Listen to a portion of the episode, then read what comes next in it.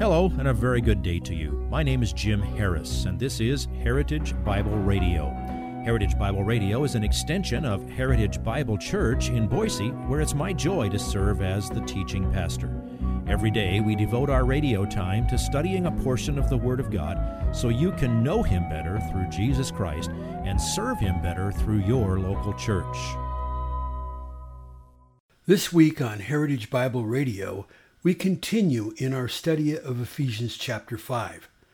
In this passage, we are instructed not to be partakers of this world, as we were when we walked in darkness, but to walk as children of light. As children of light and a new creature, we are to shed ourselves of the old man and put on the new man. Please follow along with Pastor Jim as he explains Ephesians chapter 5 verses 7 through 14 in today's slice of this week's message entitled Walk as Children of Light. When we see the habits of the old man bubbling up in us, we want to strip that away like we would strip off a filthy, stinky garment. Renew our mind and put on the new man. Listen to the comments of one of my favorite Bible commentators, um, William Hendriksen. He's, uh, he's with the Lord now. He came out of the Dutch Reformed tradition, and uh, I don't even think English was his first language, but oh man, could he write?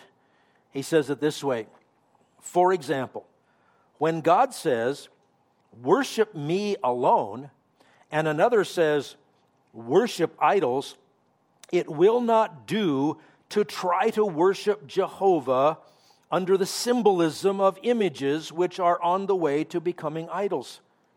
Sin must be exposed. One is not being nice to a wicked man by endeavoring to make him feel what a fine fellow he is. The cancerous tumor must be removed, not humored.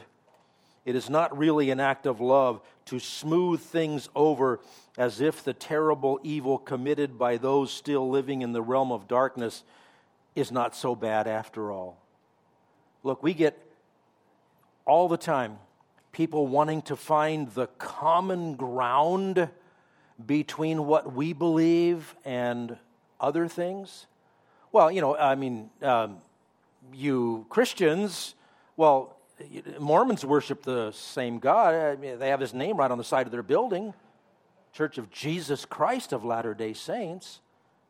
But they define Jesus Christ differently, they define God differently. They define salvation differently. They define righteousness differently. We don't have common ground. Well, you Christians and, and, and Muslims and Jews, I mean, you are the three religions that are monotheistic. You, have, you, you share in common the God of Abraham. No, we don't. How much common ground do we have? Well, there's a lot of things we have in common. If you have a Muslim neighbor, he probably has a mortgage just like you do. He has to mow his yard just like you do. He has to work at his job to take care of his family just like you do. He loves his kids just like you do. And theologically, you have zero in common, absolutely nothing. And not only nothing in common, what you believe is mutually exclusive and contradictory. And the result of what you believe is the difference between heaven and hell. It's that big. It's that big of a deal. And we need to expose the difference in a loving manner. We're not to go out and beat people up. Christians are not the ones who go out and uh, execute people who disagree with them. We believe in the power of the Holy Spirit by the Word of God to, to, to, to change hearts, to draw people to the Savior, to, to save people from the effects and the, and the penalty of their sins. But we need to be the ones who expose the truth. You want a radical example? Remember John the Baptist? He kept exposing Herod's incest. He was finally imprisoned. He eventually lost his head because of the hatred that the darkness had for the light that he shined in the darkness. Read all about it in Matthew chapter 14. Now, I, am not going to promise you that you're going to be martyred if you are walking in the light and you are exposing the fact that, uh, no, our message is not in common with other religions. It's different. Every other religion says, here's what you must do in order to gain a relationship with God. Christianity says, you're alienated from God and you can't do anything about it. But God did. He sent His Son to bear the penalty for your sins so that you can be forgiven and reconciled to Him. We need to expose the distinctions, the differences. Ephesians chapter 5, verse 12. For it is disgraceful even to speak of the things which are done by them in secret. Uh, we don't try to find common ground, we try to lovingly shine light in the dark corners.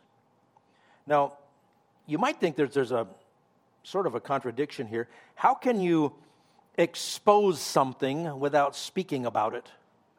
Okay, you're not even supposed to speak about it, but you're supposed to expose it. How do you, how do, you do that? Well, you don't just speak about it. Instead of idly talking about it, dabbling in it, having fellowship in doing those things with people that um, are the things of the flesh, the things of darkness. You don't gossip about the evil, you speak up about what is wrong. You live your light in such a way that there's a contrast between light and darkness. You don't join in with speaking crudely or uh, making light of sinful things. Ephesians 5 13.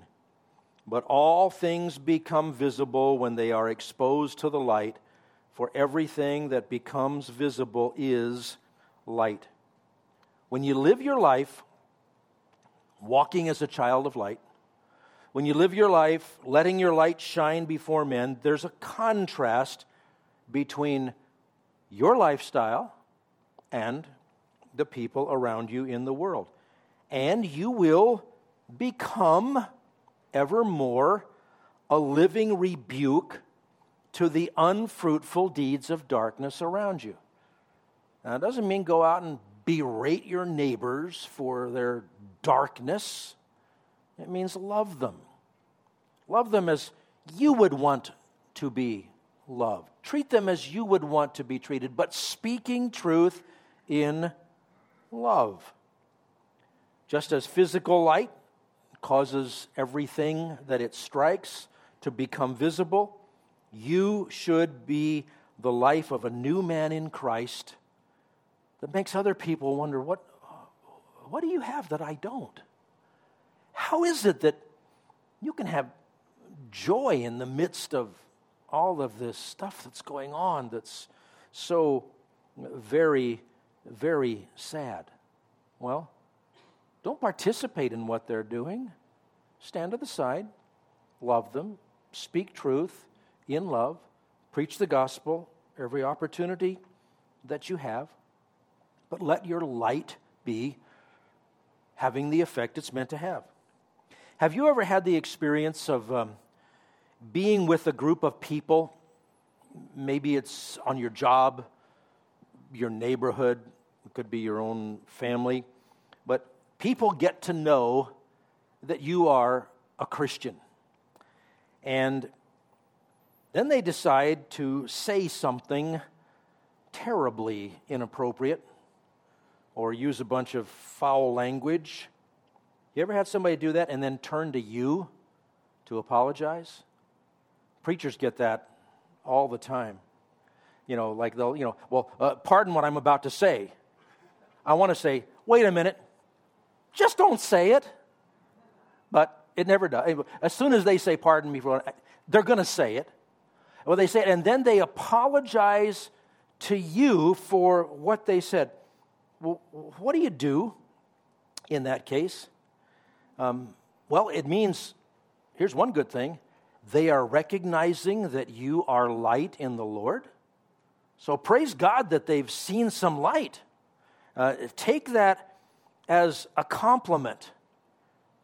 and ask the Lord for wisdom to turn moments like that into opportunities to point the attention toward Him. Sometimes um, I say to a person, You don't need to apologize to me for saying that. And sometimes I'll say, I'm a golfer, I've heard them all before.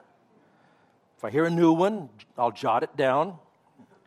Uh, but you don't have to apologize to me for saying that, but there is somebody far important to whom we will all answer for our words and our thoughts and our actions. See where that takes the conversation. If they say, What do you mean? hey, how long do you have? May, may I share with you what is the most important thing about life? May I share with you why I try to live the way I try to live? It's because I belong to Jesus Christ. And could I tell you about him? Let that be your light exposing the deeds of darkness. Now, there's one more verse here. And I'll admit, first glance, it's a little bit enigmatic. Verse 14. For this reason, it says, Awake, sleeper, and arise from the dead, and Christ will shine on you. Well, first of all, there's that word it. It's ambiguous. Uh, grammatically, it could be he or it could be it. If it's he, then it's a reference to a person and it's God. Um, if it refers to an it, it's probably referring to the written Word of God. If you would like this message on compact disc, let me know and we'll send it to you. You'll receive the entire message, not just the portion on today's program. You can order by phone at 353 4036 or by writing to us at 7071 West Emerald, Boise, Idaho 83704, or on the internet at hbc boise.org. Heritage Bible Radio needs your prayers and your financial support. Once again, you can reach us online at hbc boise.org or by telephone at 353 4036 or by writing to us at 7071 West Emerald, Boise, Idaho 83704. And if you need a church home here in the Treasure Valley, I hope you'll visit us any Sunday at 7071 West Emerald. For Heritage Bible Radio, I'm Jim Harris. See you next time. Bye bye.